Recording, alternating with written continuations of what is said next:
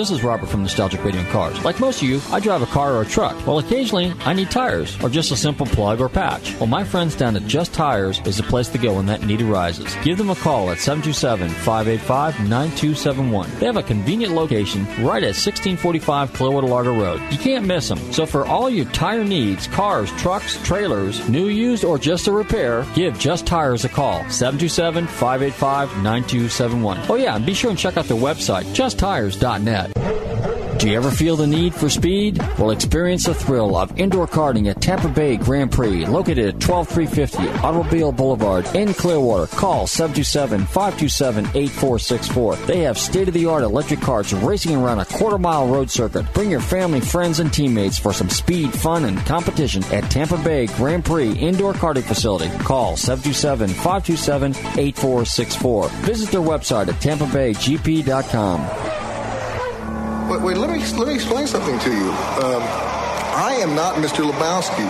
I'm the dude. You know, uh, that or uh, his dudeness or uh, duder or, uh, you know, El Duderino if you're not into the whole brevity thing. Are you employed, Mr. Lebowski? Employed? You like sex, Mr. Lebowski? Is this your only ID? You got the wrong guy. I'm the dude. Your name's Lebowski, Lebowski.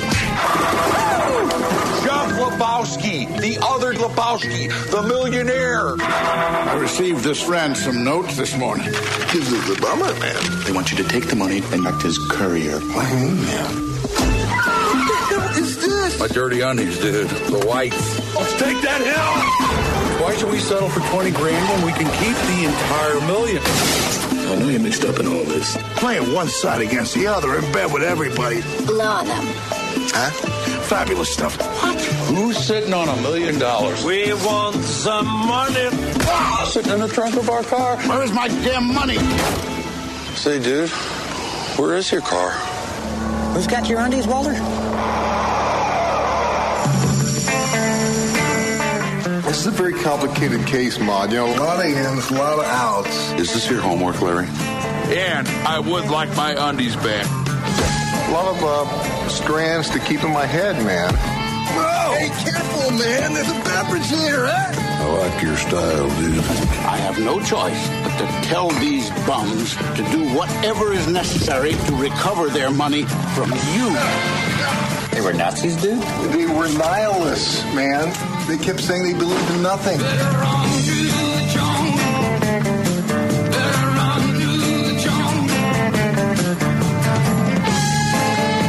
You figured, oh, here's a loser, you know, uh, a deadbeat. Well, aren't you? Well, yeah. You cannot drag this negative energy into the tournament. Jeffrey, Maud, love me. uh, that's my robe. I'm throwing rocks tonight. It don't matter to Jesus. This could be a, a, a lot more uh, uh, uh, complex. I mean, it's not just, it might not be just such a simple, uh, you know? Hi, I'm Barry Meguiar, host of Car Crazy Television, and you're listening to Nostalgic Radio and Cars.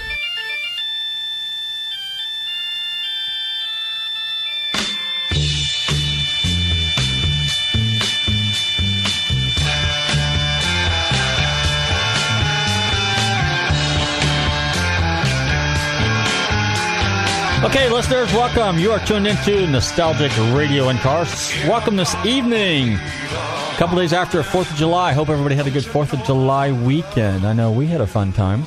Actually, uh, you know, our show got kind of delayed last week because of the rain and the baseball game and good stuff like that. So we did have a cool Friday evening. We actually did a two-hour show. We did the at six o'clock we did Nostalgic Radio and Cars, and at seven o'clock we did Beach Rock Radio, which we hadn't done in a long time. So once we get that stuff straightened out, we'll post it on our website, Facebook, and all over the place. As a matter of fact, run to your computers in Google, tantalk1340.com. That's tantalk1340.com, and you can see us here live in the studio in downtown Clearwater. And be sure and check out our website, GulfstreamMotorsports.com. And on our website, be sure and click on podcasts so you can listen to some of our past shows, especially the ones that you missed, and hear some of your favorite TV characters, okay? And uh, jump over to Facebook. Be sure and give us a big like on Facebook. And we got a great show for you tonight. We got a uh, matter of fact, what we're going to do tonight, we're going to talk about cars and classic cars a little bit. And the guest that we have on a little bit later is a very well known guy in the collector car world. Uh, he's been on our show before, and he's a friend of mine, and I see him at uh, a number of major events around the country. So we're going to have some good, good, good, good classic car talk and some great stories because he's got a few and I've got a few. How you doing this evening, Cedric?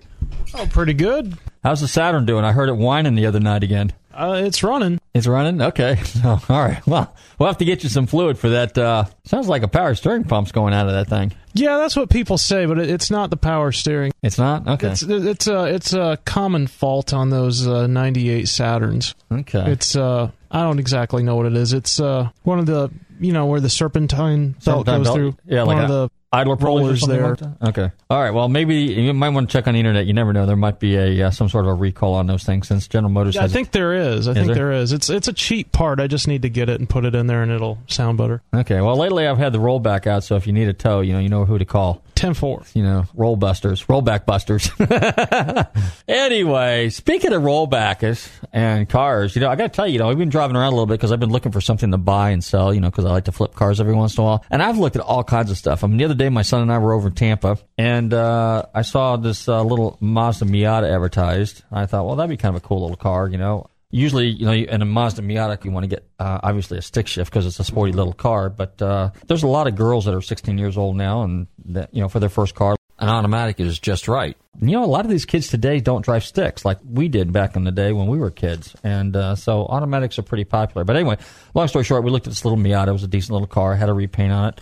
Had all the original stickers on it, so it looked like the bodywork was fairly original to the car, but it was just used and abused. Had over 100,000 miles on it. We took it for a spin. It drove okay. Had a little clunk in it. You know, the typical transmission that's about to go type clunk. Um, the air was cool, but not cold. Other than that, it drove fine. I mean, you can tell it was a 100 and some odd thousand mile car. It wasn't perfectly maintained, but it did kind of wiggle and shake a little bit. Needed a set of tires, and you know, but the price was right. You know, the guy was asking a couple grand for it. You know, 24, 2500 bucks, and naturally, you know, you have to discount what it's going to cost to fix it and try to make it a car, which would include detailing tires, and of course, uh, fix the AC, and that could be a dollar or a thousand dollar bill. Really a uh, pricey item on a lot of these newer cars. Not cheap like the old cars because everything's so buried underneath the dash. You know, hopefully the transmission has doesn't have anything major. Maybe may only need you know a little training fluid or or something. You know, I'm not sure. Hopefully that would be the worst case scenario. But at any rate, uh, we looked at that, and then a couple days ago, I went and looked at a, a Honda Element. Talking about extremes, going from a Mazda Miata to a Honda Element, and I just thought it was kind of a goofy little car. Um, you know, looks like some sort of a little Lego put together thing, like a, a bread box on wheels. And uh, you know, one pulled up beside me here about two three weeks ago, and I was just kind of staring at it, and I thought, yeah, you know, that might be a cheap little beater to drive. You know, kind of a catch-all car. You know, pretty utilitarian. Basically, you can uh, open all the doors and uh, pull half the interior out of it. It's all uh, it's all plastic and waterproof. Waterproof seats and rubber mats. Hose it out and vacuum it out and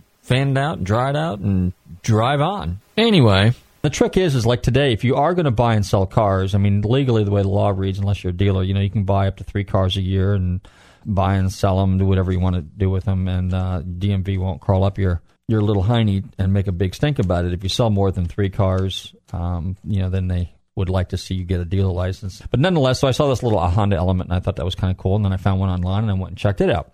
I guess where I'm going with this is that you know things are kind of crappy out there, things are kind of tough. So what you do is you try to figure out a way to you know supplement your income. And a lot of guys, I mean, like what I do is I buy and sell cars and parts. So that's something I've always done. I've been doing it actually since I was 16. Started out with parts. I started out with cars, but then I fell in love with the cars, so I never sold the cars. But I did buy and sell the parts, so that wasn't a big problem. You know, then I would go to swap meets, and then uh, the trick is is to buy more stuff that you can sell, so that you can keep the few things that you want to keep. That's really really cool. Obviously, that's the way it should work in the car business. You know, you buy 10 cars so you can keep one, you know, buy 10 and sell the other nine.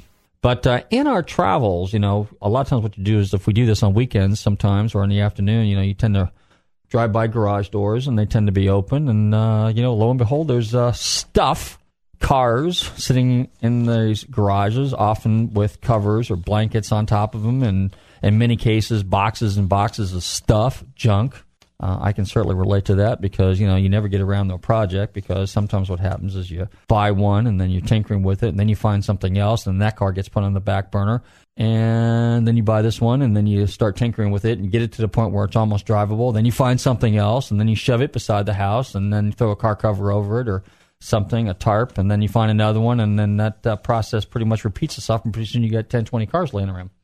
Well, anyway, over the weekend we ran across the guy and his garage door was open and guess what was sitting in there? A really, really, really nice 70 and a half Z28 and uh, it was the green, the dark green, which I can't remember what that's called. I know in '69 it's Fathom Green, in '70 I don't remember what they called it. Corvette had a color very similar to it, and they called it Brands Hatch Green for the '70 model. So my guess is it's probably the same color, just has a different name because you know Corvette will have one name, and a Camaro will have another name, and a Chevrolet will have another name, and a Cadillac will have another name, and a Buick, and so on. Anyway, this was a pretty nice car, looked fairly decent. Uh, had been painted before. It was a factory four speed car. RS front end, the most desirable, you know, split bumper front end. Really, really nice car. Was it for sale? No. Um, the guy had had the car for a long time, bought it off a buddy who had it for a number of years. And the car evidently came from North Carolina. It had gone through probably some cosmetic upgrades, reconditioning. You know, a lot of people like to say it was restored, but I could tell it wasn't restored. It was just painted and, you know, touched up here and there and fixed up. So it was a pretty nice little car. But also in that same neighborhood, and I'm not going to reveal my sources, but in that same neighborhood, as we were going down the road, we ran across a 1967 442 convertible four speed car. Nice looking car, not bad. Um, as the story goes on that one, the kid had brought the car down, bought it off eBay, brought it down from New York or Michigan, I think is where it came from. Unfortunately, it was subjected to the rust belt, so it was very, very weak, but uh, had a lot of filler in it. But you know what? Within his budget and his means, he made a nice driving car out of it. So he was happy with it. And as long as it puts a smile on his face, that's all that matters. But his neighbor had something real interesting. His neighbor had a 1960 or 61, can't remember, Dodge Phoenix. And that's really was a really really cool car. What was interesting about this car is the guy had owned the car since new. He was the original owner, and the best part about the car, it was a convertible a convertible Dodge Phoenix. So I mean, it was a, and it was a good color too. It wasn't a typical red, white, or something like that. It was kind of a real pretty teal color. And although it was faded, it still had uh, you know its original paint. The stainless on the car was amazing. It was no dings, no dents. The chrome was actually in pretty good shape. The guy bought the car, I think, in Minnesota, had it for six, seven months, or wherever it came from, or maybe it was upstate New York. I'm not sure, but it was a northern state, and uh, brought it down to Florida, so it never, never, never saw a winter. Beautiful car. But I guess where I'm going with this is that uh, you know if you drive around, you never know what you're going to find. It just unfortunately, you know, fuel being the cost that it is today, you know, it's not like I can drive around in my spare time and find this stuff. I usually just kind of, you know, when I'm going from point A to point B, a lot of times I'll just meander through neighborhoods. So what should be a 20 minute trek usually ends up taking me an hour because I'm going left, going right, going here, going there. But anyway, hey Cedric, we got something on the turntable. We do, we do. Let's uh, play a little vinyl here for our guests our listeners rather. And uh, this is kind of a cool song. This is Depeche Mode. We haven't played any 80s stuff. Oh, no, I should say we haven't played a lot of 80s stuff, but the uh, as per request by our guest this evening, uh, we we're going to play a little Depeche Mode.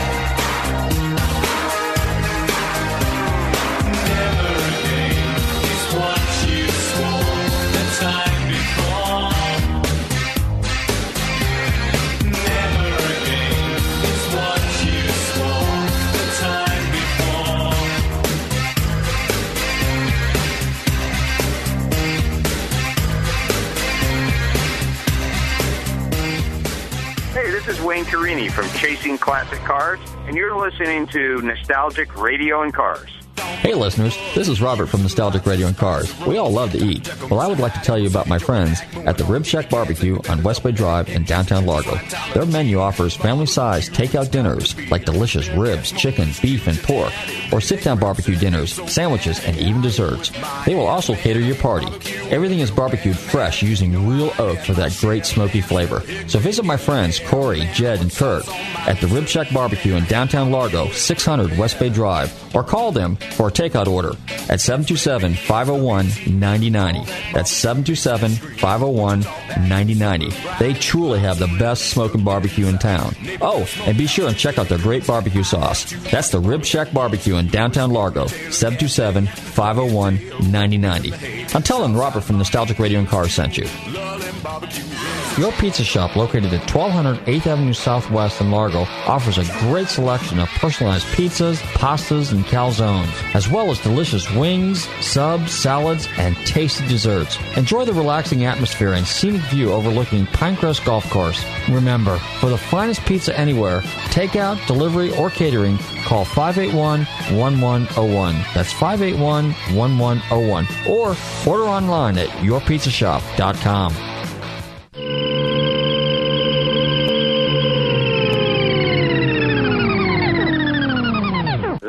customer? Okay, we're back, and you're tuned into Nostalgic Radio and Cars. Oh, yeah, and I'm your show host and certifiable car nut, Robert.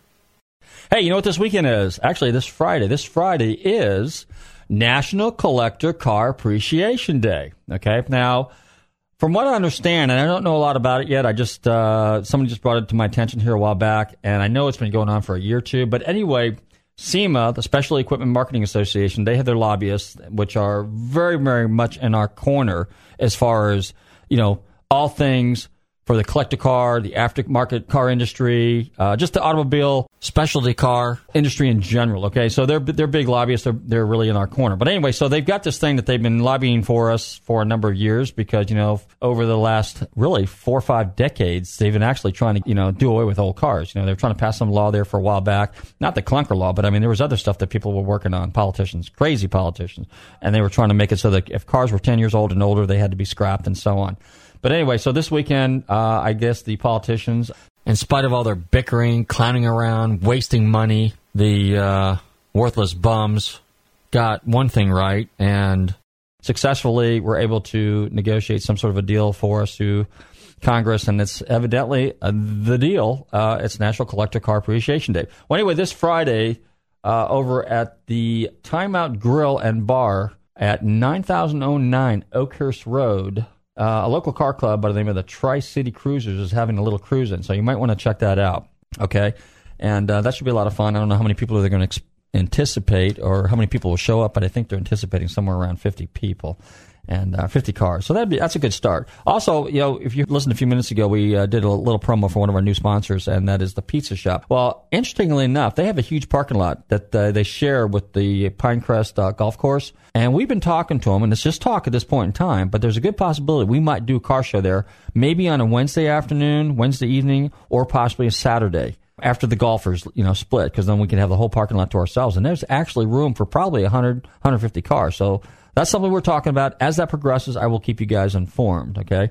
Um, also, if you've also been paying attention to TV lately, you'll notice that there's a lot of new reality car TV oriented shows coming up. And we've actually been in contact with a number of them. And it's very possible, I'm not going to mention any names yet because it's premature, that we may be having some of those show hosts from those TV shows on our show as guests here in the next uh, month or so. So we're looking forward to that. Uh, one gentleman we will have on here is Ian Johnson. If you ever watch Extreme 4x4 on Spike TV on Saturdays, Ian will be on our show probably within the next week or two. So I'm looking forward to having him. And for all you 4x4 nuts, this will give us a great opportunity to pick his brain and talk about some serious 4x4 stuff because he's also a technical writer for Crawl Magazine. So that should be pretty interesting and informative. Oh, yeah. Another quick story. Kind of a barn find story. Quick, quick, quick. One of the other things that we uh, noticed when we were driving around the other day is I uh, was coming around this corner and I noticed, uh, you know, your basic mid-year Corvette sitting off to the side. Didn't pay much attention to it because it was kind of shiny and flashy and the wrong color, you know, non-original color, and had a little goofy little flare on the back and you could see that the wheel wells were kind of radius a little bit, so I didn't really pay much attention to it. And It looked like, you know, maybe a 63, well, not a 63. It didn't look like a 63 at first. It looked like a 64 or 5, or who knows what it was, you know, because they patch them all together these days, you know. But then as I went past it, what caught my eye was I realized there was a split window, or at least it had a split window in the back. So I thought, well, you know what, I might as well just back up and check. You know, you just never know. So I got out, I looked at the car, and then I went inside and I asked, I said, uh, what's the story in the Corvette out there? And he says, it's a 63 split one. I said, really? And he tells me it was a car, it was a race car at one point in time, and been, you know, cut, spliced, diced, and whatnot. So we walked outside, we looked at it, it had your basic small block in it, you know, late model 350 or some crud, you know, junk Chevrolet, you know me. I'm a Ford guy, I would have put a Ford in it. That's actually on my bucket list, and that is to put a Ford motor in a 63 split window and call it a Forvet. But at any rate, uh, it had like some funky looking hood on it, like the, like a replica big block 67 hood. But it was a real split window car. It had the right windshield frame on it, you know, which on the 63s, when I say the windshield frame, they were actually chrome. They were stainless all the way around, which they only did that in 63. They didn't do that in 64, 5, 6, or 7. And, uh, and it had two taillights. It didn't have four, but it did have a little flare on the back. And, um, so we got the jaw jacking with the guy a little bit. Next thing you know, he tells me that, uh, he, uh, asked me if I wanted to buy the car. And then I said, well, yeah, what do you want for it? He says, no, I'm just jacking with you. It's not for sale. So I've, uh, heard that story a hundred times too. But he had a couple of 58s that were. So then his buddy comes out and we start talking about, uh, the 58 Corvettes. Next thing you know, he starts telling me about this 58 that's, uh, in the back that was an old race car. And he asked me if I wanted to see it. So I said, yeah. And, uh, so we turned the truck off. My son and I walked in and we looked at it. And sure enough, there's an old 58, uh, Corvette rolling chassis just sitting there. But what was interesting about this car is it kind of looked kind of funny. So uh, the wheel wells were all cut out on the thing in the back. The front was kind of modified a little bit, and uh, it was actually notched right underneath the rocker. So it looked like it had some sort of side exhaust or fender well headers or something like that at one point in time. But it was a real race car. It had a complete modified chassis underneath. It had a Ford 9 inch. Actually, the rear end was probably somewhere around 66 because it had the drain plug in it, which I think they only did 66, 67 on Fords. But uh, and I may I may stand corrected. But nonetheless, it had some funky frame underneath the front of it, which was elongated and it was a straight axle. So that was really weird. Then when I started looking at the body a little bit after he popped the hood off of it, it was uh, the uh, firewall was modified. So it looked like the the frame was modified so it had an engine that was set back and came pretty much underneath the cowl, almost like an early attempt at an altered, you know, altered wheelbase car, kind of like an AFX car. And then when I looked inside, I could see that it had a uh, roll bar that was made up for it, like a three point loop, which is something you rarely ever see in the new cars. You only see them in older cars. So that was period correct. Uh, it had a shaft, you know, just a, a narrow single shaft with a, with a quick release steering wheel on it. And uh, just a couple little braces that were running off to the side to keep the steering wheel from flopping around, obviously. But uh, it was just kind of an interesting piece. But the thing that puzzled me the most was the windshield, because the windshield was actually cut and spliced what was really weird is the way the hood, which was a 50, 59 or 60 hood, not the correct original 58 washboard hood, was set on the car. It had a hood scoop that was very, very close to the back, which actually kind of sat up on the windshield. But it didn't sit up on the windshield because for some reason the windshield was actually cut, like I said, modified and spliced, and it had a plexiglass center. And the plexiglass center was actually cut out. And I'm not sure if that was to create some sort of a cowl induction slash ram air setup or what it was, but it was really weird. So here you have two original pieces of a windshield that kind of wrap around, and then probably within the middle of the windshield, where, where, where what would have been the original windshield, there was about six inches taken out of it, and that was plexiglass. And then it had two vertical reinforced aluminum strips that kind of kept the windshield from popping out of the windshield frame really weird. you know, but yet possibly innovative. I don't know. But as the story goes, this car was a race car, came out of the Midwest, had a ton of trophies that came with it, a very successful race car, and the history is not really quite well known or anything like that. So he's in the process of trying to figure that out. But the other thing that was weird is the back of the car. The back of the car was kind of modified, so it didn't have the typical back, like the quarters, you know, where the taillights kind of recess into the top of the quarters as they come down the radius. These things were totally taken out, and then the only thing it had is midway down, it had two little round holes, which is where some sort of taillight went in there. So they were modified. The wheel wells, like I said, were hogged out, and the wells were real deep, so it had some serious meats on the back. Somewhere around 12 to 14 inch wide wheels looked like may have been on that car at one point in time. And then the top was an original hardtop because it had the correct, you know, early C1 style quarter glass in it. But basically, the whole back end of the out of the the whole back end of the top was formed out of fiberglass. And then as you looked at it, they literally glassed over the existing back glass and left an oval slot so that you could see out of it. I mean, it was really weird. I mean, it was kind of something that would have been done back in the day. It was relatively crude, but I'm sure it was relatively functional and it worked pretty well. So, but it just goes to show you, you just never, never know what's inside a building or what's behind a gate. And uh, it's just cool stuff that's still out there and it's just waiting to be found. And then as we talked with the guy some more, he went on to tell us about some of the early MGAs that he had and MGTDs and then a bunch more Corvettes. And he said he had something like 32 cars, you know, and he bought a car, tinkered with it, bought another one, tinkered with it, bought another one, tinkered with it, sold some, kept some, acquired more. And believe me, I know that story. So, you know, there's hundreds of guys out there like that, myself included. And eventually we're all going to get old and crusty and rusty and feeble, and we're not going to be able to finish the cars we bought, you know, 20, 30, 40 years ago. So there's a new group of kids, a new crop out there that's going to be uh, anxious to start restoring some of these cars. So just keep your eyes open, keep your eyes peeled, always have some cash in your pocket. And you'll get a really good deal, and you might get lucky someday. Anyway, we got another song. We're gonna, our commercial. We're going to go to real quick. Then we're going to bring our guest on. So, So- song around. and commercial? Well, no, first the commercial, I think, and then. Oh, uh, okay. You know how it goes. I'm losing my mind slowly but surely. It's fading. You know, I get so overwhelmed with this stuff. Oh yeah, be sure and tune into the Artie Fletcher Show right after Nostalgic Radio and Cars. Artie, it's nostalgic radio and cars, not nostalgic cars and radio. Okay, I just want to set that uh, set him straight there because he likes to jack with me every once in a while. But you talk about a really funny guy. Matter of fact, he's got Henry Paul coming on this evening from the Henry Paul Band and Blackhawk, and formerly the Outlaws. So for all you Southern rock fans like myself, that'll be pretty cool. Anyway, we're going to go to commercial. We'll be right back. If you like golf, enjoy affordable golf at Magnolia Valley Golf Club, located on Massachusetts Avenue in New Port Richey. Play for as little as $15 after 2 p.m. The club has two beautiful courses to choose from an 18 hole championship par 72, plus another 9 hole executive par 33. Join their open leagues on Wednesday afternoons at 4 and Sunday mornings at 8. Call 727 847 2342 for tee times or visit their website, magnoliavalley.golfclub.com.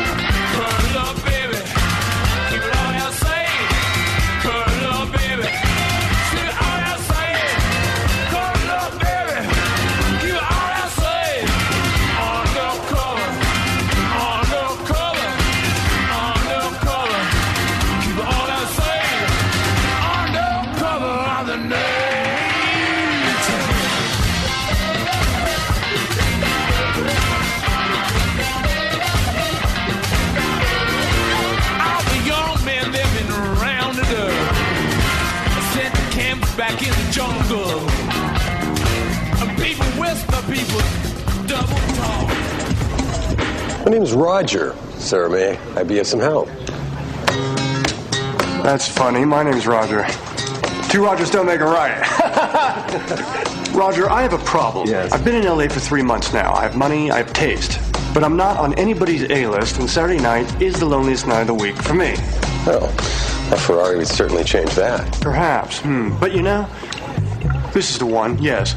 Yes, yes. I saw three of these parked outside the local Starbucks this morning, which tells me only one thing.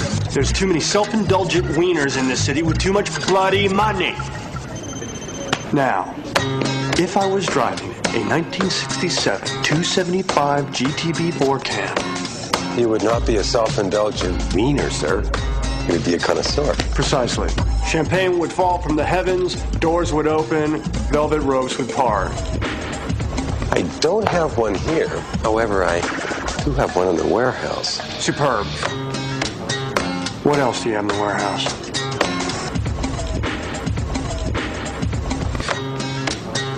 Hey, this is Dennis Gage from the TV show My Classic Car, and you're listening to Nostalgic Radio and Cars. Okay, listeners, we're back. You're tuned into Nostalgic Radio and Cars, and it's time to introduce our special guest for the evening. Let me tell you about this gentleman. He's been on our show before. He's very well known in the car industry, especially the collector car industry. For the last three years or three decades, he's been an automotive photojournalist, a historian, and an author of a number of great books and countless, I mean, thousands and thousands of magazine articles. Okay, he's often referred to as the Indiana Jones in the collector car world, and I am delighted to welcome back to Nostalgic Radio and Cars car connoisseur extraordinaire Jerry Heasley. Jerry, are you there? I'm here. Glad to be here. So, how you doing? I'm sure you got some great stories for us, right? Well, you know, I I, ha- I know where the cars are because I've done the rare finds column for uh, 22 years in four different magazines, and I have these readers by the hundreds of thousands that when they run into something that's really uh, rare and unusual and has a great story to it, they they tell me about it. I've educated them on taking a picture where the car sits, and I try and give readers a vicarious thrill, you know, about finding the car because I used to work for the National Enquirer, and they taught me how to write a strong lead because we're competing with television. So, you know, my stories lead you into the the piece and keep going. And um, actually, last year we I did a TV pilot for a for a company. They never did sell it. You know, that stuff's hard to sell, but I I know where some neat neat cars are. I could tell you about some that just blow your mind. I mean, I, I love these. I mean, I started I started the, the cars in barns on late models. By late models, I mean post-war. You know, the the story of the doozy in the barn is legend, and that was pre-war cars, classics.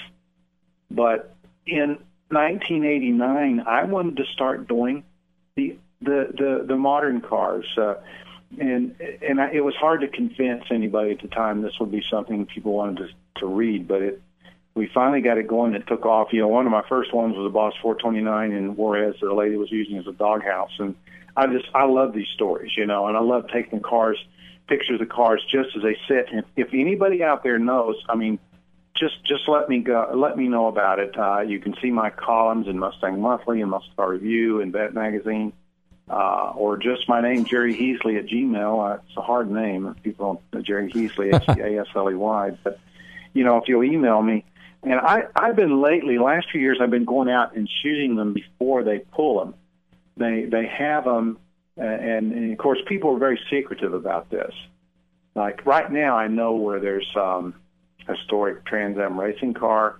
Uh, there's some some that I know about that I, I really can't. I, if I, I can't even give a hint because somebody and somebody be tracking me down. Where's that car? But it comes from my readers, and uh, we we we still want to do a TV show because some of these things are so big. Like the, a friend of mine just came up with a 23 Model T uh, pickup that is was made into a, a, a rod, a custom in in 1969, and it was painted by the uh, cultural uh, icon Von Dutch, uh, otherwise known as Kenny Howard. But he was he he he was a legend in the custom car culture.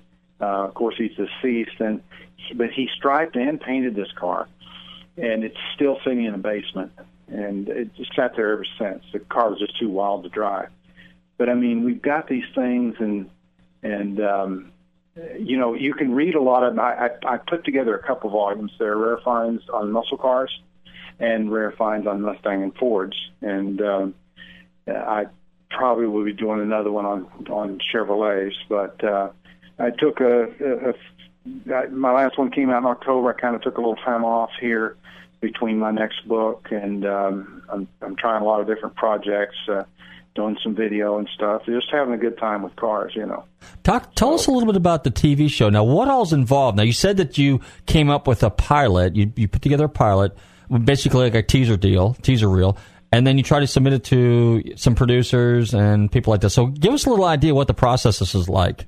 Uh, well, if I knew, I'd probably have it sold. I mean, the Okay. process is, you know, really, here's how it works. These, there's so many people on a TV show, but you go talk to somebody, and and you, it's almost like you can't give them the idea because then they have the idea, and then they're afraid that you're going to say you stole it off of them, and uh, or they stole off of you. So um, it's just a, a tough situation. I I think mainly uh, the people that that do these specialty ones they they get a sponsor and uh, that's and they sell it first and then they sell ads and I'm not really I didn't really I I like the creative portion of it. I don't like that business part of it. Okay. I'm kind of like my friend Carroll Shelby. He liked to build cars. He just didn't like the business end of it. Gotcha. And, and I, I like to do these stories and get these stories out. But maybe somebody's listening has some contacts that wants to wants to do this, or somebody who would sponsor it. Uh, that uh, you know, there's got to be something in these in this little show here for, for everybody. That's that's what I want to do next. You know, because some of these cars are so big. Like I have a friend who has a there's a, a, a 67 Shelby GT500 he's found. It's sitting in a field, and it was in a barn. I mean, you've heard the story about the classic, the muscle car in the barn, the Shelby in the barn. Mm-hmm. Well, this Shelby was in the barn, but the barn collapsed, and now the wood's just hanging all over the car and things. And um, there's some rust in the uh, rocker pan, uh, not the rockers, in the in the front fenders, and uh, there's even one shot where this uh, small animal was uh, living in there and tried to get out of the rust area and got trapped, and, and it's a skeleton now. So, I mean, I really like these stories. Uh, I've got um, oh uh, a 390 uh, GT Mustang in, in, a, in a garage with stuff stacked all over it. 390 code. Uh, I mean S code 390. Uh, I, I've got a lot of these cars uh, that people told me about. I, I just want to start instead of just getting a picture of them and putting them in a, in a two-page column in the magazine. I just think that it, it deserves uh, some video, and, and, and people would love to see this uh, on TV. Um, there's so many. There are shows like this, but I think the difference is that I have built up over 30, 25 years of rare finds. I built up uh, a group of people that come to me uh, and tell me about these cars. They trust me. I don't try and buy them out from under them. I'm just interested in the story. You know, I have my own cars. You know, I have a Shelby Cobra that was Carroll's car, automatic car, when it was the first three years, and I have a, a Mustang convertible, and I've had a lot of different cars. But I like to do these these stories. You know, um, I could I could tell you stories. Uh, my my latest book, there's a story in there about uh, a real GT40 race car. The guy dug up. I mean, the first book, I have a story about a uh, 55 uh, 750 Monza Spider Ferrari that was Phil Hill's first race car before he was a Ferrari factory team driver, and it was sitting in the field uh, in the rural area outside of Azle, Texas. That's north of Fort Worth, and it'd been sitting there 30 years. And, and a guy bought it. it. The body's aluminum, so it had corroded. They don't rust, but they do corrode. The drivetrain was gone, but that car is is, is all done right now, and um, back to perfection and worth millions of dollars. Jerry, like some of these cars that you find, and then people tell you about them. What do you do the follow ups on them? In other words, do these these people that actually find these cars, do they actually procure them, or do they just let them sit? Or some of these cars, uh, can you buy them? Are they, are they or are they unobtainable? Well, uh, the stories I do to the people do buy them. Okay. almost every time. Now, uh, sometimes, uh, in other words, there's not a story if there's if there's just an old car sitting somewhere. Uh, that's not really a story. Uh, a story to me is discovering something and then it, it, it it's bought. Okay. Um, I, I know a car right now. I- I'll fascinate you with. I, I just have so many of these because I I get these calls from all these people and I get these emails. Email is great, but there's a car. There's a collection in Italy right now of very historic Alfa Romeos and assorted racing cars are not all Alfa Romeos. But there's an Alfa Romeo sitting there that was uh, a Grand Prix racer sort of before we had Formula One, but that was the Formula One of its day. It's brand new. And during the war, uh, which was in the 30s in Europe and into the 40s, uh, in Italy, they rounded up. There was some somebody rounded up a bunch of these cars because they were the war was going on. It's pretty much worthless. And I've heard stories that maybe some of these were just stolen, but uh, anyway, they rounded them up, and they're sitting in this huge building. And this guy's getting older. I think he's he's got two daughters in their late fifties. He won't sell anything. I know a, a guy who went over there, a doctor who went over there and tried to buy this Alfa Romeo, and it, it took. Uh, he said he didn't know how many glasses of wine talking to the guy, and and, this and visiting with him before he even let him see some of them. But it's a phenomenal collection, and uh, it's amazing what's out there. Would it be? A, I would I'd love to see that collection. I, I mean, what a great story that is. I mean, I think that some of these that don't even get bought can be great stories on video. My columns are always about cars that get bought. There has to be something that happens, you know. hmm What would would you would it be fair to say? And and I bring this up because I occasionally drive around, you know, throughout the state of Florida sometimes, and I occasionally, invariably, stumble across somebody that's got one or two cars, and next thing you know, there's 30, 40 cars there. So would it be a fair statement to say that that probably that story, that scenario, is replicated replicated around the country exponentially?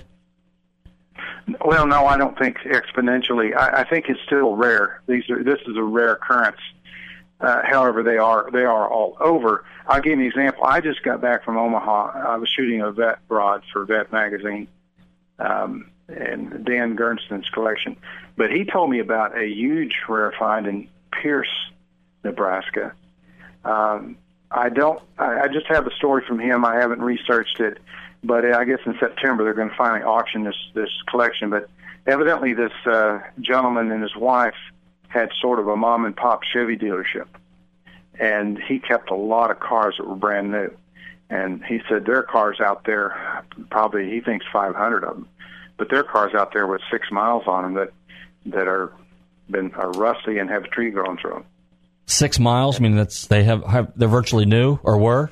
Yeah, they uh, this, the story he told me was that uh, the dealer on the inventory he didn't sell, um, he would just throw it out at the farm, and, um, and then he also had some in some buildings, and evidently there's there's hundreds of these cars, and it's a little farming community, and there's so much interest there now that uh, they're they're uh, policing the area to keep people away because they're going to auction some of these cars just right there where they sit with a tree growing through them.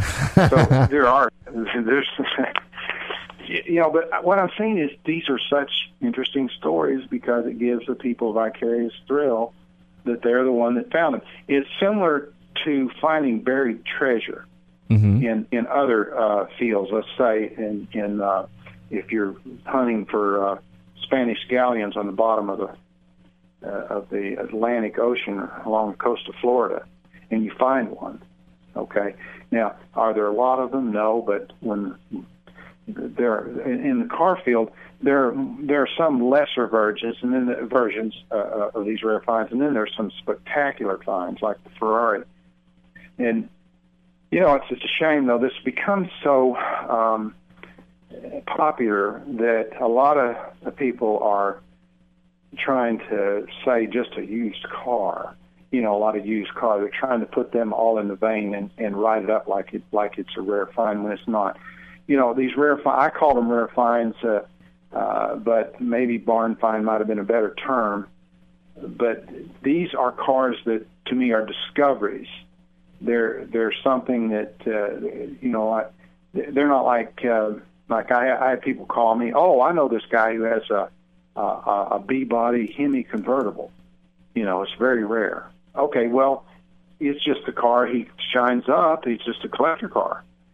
It's not a rare find. A rare find is something that you you actually rescue. Right. I think rescue is the operative word here, and and every time you do, it's it's it's really really fun. I mean, um, I look at some, and I think the pictures are just key to this. When you look at some of these pictures, I mean, it just makes you want to fall over. Like, uh, you know, Greg Kwiatkowski, who worked to, worked for Chrysler, had found the um, Dodge Daytona that was the first car to top 200 miles an hour in a, in a closed course, and he found that thing out behind the race shop, and, and the nose cone was in the woods, and he took a picture of the nose cone in the woods, and you're thinking, man, how could this happen? And when you read the story how it happened, that's what makes it so exciting. You know, I also see people that there are people who who uh, take pictures of cars that are abandoned alongside of roads and things, and you'll see on the internet, and there's several books on it. Um, I guess that's interesting to look at, but to me, with that, I want to know the story, or I, I'm not really, uh, uh, you know, dialed in on it. I'm not really uh, so interested. I want to know uh, what is the story here. Uh, what, what's interesting about this? I mean, um, I remember years ago. I'll tell you one story. I don't mean to put anybody down, but I, I did that. That um, I found. Uh, I did a story called "A Cobra in a Barn" in about '96 or seven. And this guy in uh, it's Illinois Indiana, I have to look it up there, but there in the Midwest, a guy had found a Cobra in a barn. It's 289, and um, you know I was uh, I didn't know it was a sporty car, and I thought, well, um, that doesn't really work for the magazine. I tried to sell that thing to Road and Track, and um, they wanted to see it. I faxed it to them, and uh, instead of running my story, they went and wrote their own story, which I thought was a little unethical. But and they also appeared in the book of Cobra in the Barn. That's the subject. That's the car. Okay. You know, and they, they that's Peter Egan wrote that up. But I have a little difference of opinion with them on that. I think they should have, you know, uh, referenced me on that or something. But they they went ahead and did it themselves. So that's the same thing you run into in TV. You, if you have something really good, you know, um, people are may just take your idea. But I think, in my sense here with the with the TV business, I, I mean, I've got a number of these cars, and and I, I think that uh, uh, they're very very difficult to, to find. It's a it's a lifelong struggle or, or a, pursuit. You know, Mm-hmm. uh, working on this stuff every day. It's really been my passion for the last uh, 22 years. Since 91, I have a regular column. It's my passion to, to, to write about these cars and find them because, you know, as, as journalists and photographers, what we want, we want to, we want to earn a living, but more than anything, we want to do stuff that gets read Mm-hmm. and this stuff gets read. And I go to shows all the time, and people will say, "Oh, I, I the first thing I read in, in the in the magazine is your column. I want to see what they dug up out of the weeds." You know, a guy was telling me that I just did one on uh, a Boss 429 Maverick, which they they didn't put for the bill for the street, but the guy came up to me to show, and he said, "Jerry," he said, "Look what I found." and and it's so great that, that people know who you are and they'll walk up to you to show and they'll show you pictures. And and this guy was walking in chest high grass he said it at at uh, a place. And uh, of course he doesn't want the name divulged and the exact whereabouts. And I can I can respect that and I honor that and I let everybody proof their copy so that to make sure there's I'm I I don't I don't uh, diss my uh, my sources. That's why they come back to me and they refer me and they say, look, this guy will do you right. I've had people call me and say, look, I want you to write the story on my Yenko Camaro because you get the facts accurate. Well, the reason I do is I'm, I'm letting my sources read it. I think that's only fair to let them okay their quotes and make sure things, because you don't want bad information following these cars all around. No, that's true because then they get stigmatized. Are you? yeah, pro- I, I mean, I, Are you familiar Okay, with? Are you familiar with the? Um, I'm sure you are. Um, Bring a trailer, the website. Bring a trailer. what? Are you familiar with the website bringatrailer.com? Oh, I, I've heard about that. Okay. been there. Um, they, the, a lot of weird stuff, barn find stuff turns up on there. In fact, the other day I was just looking and somebody found in Southern California, it's really hard to believe that there's still a few of those out there, but there are, but they found a 1957 Porsche Speedster sitting in a guy's backyard, surrounded by four fences and a wall and a house and all kinds of stuff, buried in a bougainvillea bush, and it's you know in Southern California. Obviously, if it's just inland a little bit, you know, there's no rust on the car. I mean, the floorboards are gone because the top's been down for a while. But the, I'm just like you, like you're talking about. I'm to me, the story tells a thousand. I mean, the picture tells a thousand words, but the story is what makes the whole thing come together, and that's kind of what you focus on. So it's not just the picture, but it's the whole story. Because now, just like you said, I can you know, I can I can almost experience the whole thing, you know, as if I found it and as if I discovered the car because you go into so much detail, and that's what uh, that's what makes those rare finds so fascinating, isn't it? Well, uh, yes, that's it. And, and you always have to have a strong lead. Like, it's funny, this guy that found this Boss 429 Maverick, we figured it was a factory uh, racing car. You know, they had about 10 of those or, or so. And um, he finds the car. He asks the guy about it. And most people won't sell. I don't want to sell right away. Said, I'll sell it to you. And he gave him a pretty cheap price.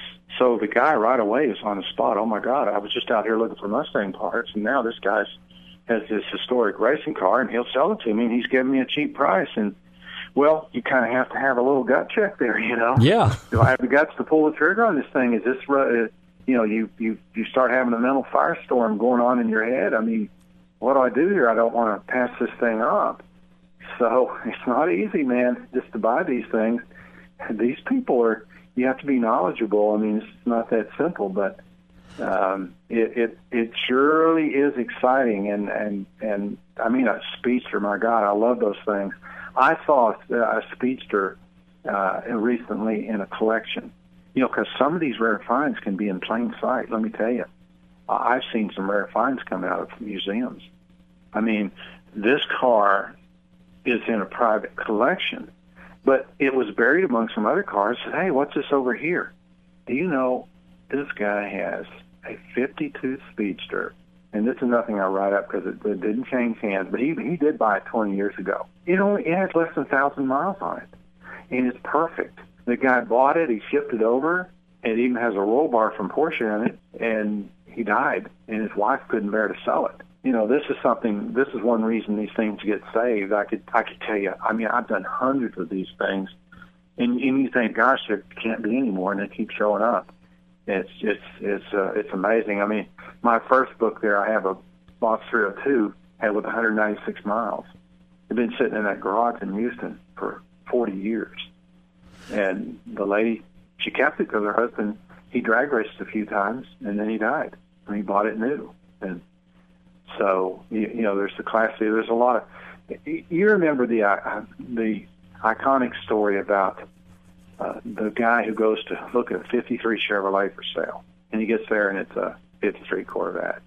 I, I think that's those are apocryphal. I don't think that that might have happened. I, I doubt it. Or you'll hear constantly. You'll hear the story about. Well, this lady uh, got divorced and she took the car in a settlement and so despite her husband, she sold it real cheap. Well, she wouldn't sell it real cheap because she owned it, you know. So I think those are kind of over exaggerated.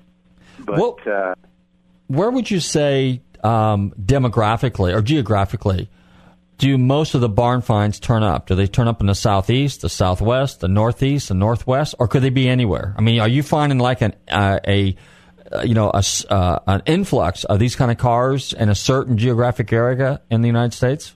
well, we mostly think of barns, and so we think of rural areas. Mm-hmm. But I have a guy in New York City that sent me quite a few of them, and they're they're they were in the city. Uh, I think uh, there was a Duesenberg that Leno Jay Leno found in, in a storage in New York City. So they can be anywhere. Now, some other countries, like with racing cars, a lot of the racing cars uh, of the 60s went to Mexico and Australian parts out of the country because the people who owned them had newer versions. They didn't want the old versions competing against them. They rather went to another country. there's some of that going on, and and uh, there's also some demographic about a lot of muscle cars going to Mexico when the gas price uh, the price of gasoline skyrocketed in in the uh, early to mid 70s. And there's a lot of truth to that because gasoline remained cheap down there, and it's still cheap compared to uh, the United States. I mean, a lot of people cross the border and fill up their tank with diesel, 100 gallons. You can only take, you can't stockpile it, but you can get it a lot cheaper. So there's a little bit of that demographic going on. Um, I think that uh, you have to have America itself is a good place because there's a lot of rural areas here, and there's a lot of storage space. You know, and barns where people put things, and um, people are they think they'll they'll use it and then they'll restore it, and they don't. Uh, um, you know, so Is that the classic line you hear that, uh, well, you know, I bought this car, I'm going to restore it, and they never get around to it? Or are there what are what are some of the other stories, the cliches that you hear when you run across these old Well, cars? yeah, I, uh, number one is yeah, we're going to put that back together. We're going to we're going to build that car. That's why they got it, Uh huh. and that that's that's by far the most prevalent story. But uh, they sit there and then they start getting far worse than you ever thought they would. And and the reason they're so hard to find is people are looking for a recognizable shape, and they are not necessarily so recognizable. If you'll look in my book and see what I mean, once you know what it is, that's fine. But these people did a lot of research to figure out what this some of these cars are. It's not so evident. Of the cars that you've discovered, what's the one car or a, what is the longest that a car's been in someone's possession before they finally gave up the car? And they realized they couldn't do anything with it anymore. They weren't going to do anything with the car. Well, I know a guy that had a 32 Ford that he stored from 51 until just a couple years ago. Wow. 1951? my second, 1951. He and you know you learn things about those cars. It's a 32 model, right? Mm-hmm. It's a three-winded coupe, and he stored it in 51. He bought it in the late 40s, and you think, oh, we got late 40s, a 32 coupe, a three-winded coupe, easy to. He said you you had to go to car shows to see them back then, so he was lucky to get it. But yeah, he had it over 50 years, and. uh the other theme that, that runs through this is, and this is something people should realize if they ever want to buy one of these, because there's not many people that know how to how to buy these cars. They have to realize that the person who has it has an attachment to it, that they're really they know when you're lying to them, because people lie to. They they want to try and get it cheap. Like I give you an example of uh, one of the 50 factory Cobra jets was in a backyard in uh, California, and the guy died. He had no relatives except for a nephew. He had no direct relatives, no will. They came to settle it. Well, this guy didn't know what Cobra Jet is. He never heard the word Cobra Jet. He has to figure out what stuff's worth. Well, guy tried to uh, offer him six thousand for the car. Well, the car was worth you know uh, over a hundred the way it sat. It was California. It was rust free. It, it, it was pretty complete, and and the guy did research, but the main thing you don't want to do when you're trying to buy one of these cars, you don't want to lie to somebody. You don't want to run their stuff down. That's a sure way to get your butt kicked out of there. It happens all the time. Now, my friend Rick Parker in Columbus, Ohio, has bought cars. He is really very good at buying these because he is very um, uh, honest with the people. He he's very um, uh, he gives compliments to the cars. He says how much he likes it see the people will more likely sell you one if if if they think you like the car. If they think you're going to resell it, you they'll probably kick you out of there. And I, I just had a cover story in Mustang Monthly, the June issue of a '65 GT350 Shelby, and those cars bring you know up, upwards of three hundred thousand. Have about four hundred thousand for street cars, and this guy had one with six thousand miles. Well, the guy that won the Canadian lottery. Um, uh, went up there and found out about it, called the guy. Now, nobody could buy this car. How did he get it? Well, here's how he got it. He complimented the guy in the car, and he said, I will not change this car. It, he, it was a drag car from day one, and if you restored it back to stock, then he would disappear. He was going to keep the heritage intact. He was not going to sell it. And the guy, after negotiating, after two or three months, he finally decided to sell it to him you have to realize these cars mean a lot to these people. Otherwise, they wouldn't hang on to them, would they? They'd have, they'd been gone, long gone. You'd never had the chance to buy it, and and you don't, you do not want to lie to people because they they can tell it. tell them the truth. Try and give them what the car's worth. You might. Everybody wants a good deal, and you know I've seen people get just wonderful deals. Uh, I know of a 65 GT 350 a guy bought about three years ago, 25,000. It was it was complete. It was rust free. It was all run down, and you know missing this and that. But um, you know you can get good deals, but you need they're they're not, they're not going to sell this stuff to liars. Hmm.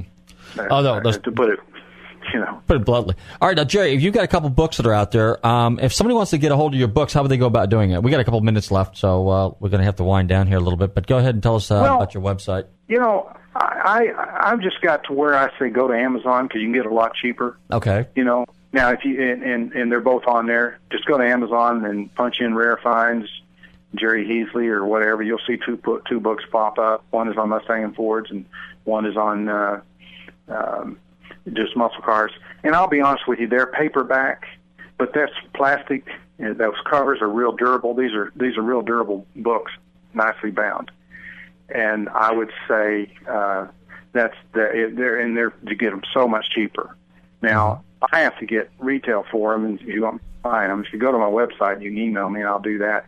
People that are my friends or that want them, I'll do that. Otherwise, I'm, I I really kind of don't do that unless I'm at a show because Okay. I want people to get a good deal, you know, and uh, you know, but you can save ten bucks, you know, by going to Amazon uh, or a little more on the on the first one's thirty, the second one's twenty five. You can buy them for like eighteen and sixteen there, uh, and they'll ship it right out, you know. So Okay. it's, I don't do this for money. I, I you know I make a living as a writer and a photographer, but you know I, I like these people and and I, I try my best to to to be accurate with their cars. And like I told the guy that found he's trying to figure out more on the Boss Maverick. I said, look, let me put it in the magazine, and somebody will write you. They'll have an original picture of it, and. um you know, it- I like what I do, and I like these. I love these people, and and I want to help them. Super. And then it's you know, All right, Jerry, you'd be willing to come on again because I'd like to have you on every once in a while and then come up with some really good, juicy stories for some of our listeners. You willing to do that?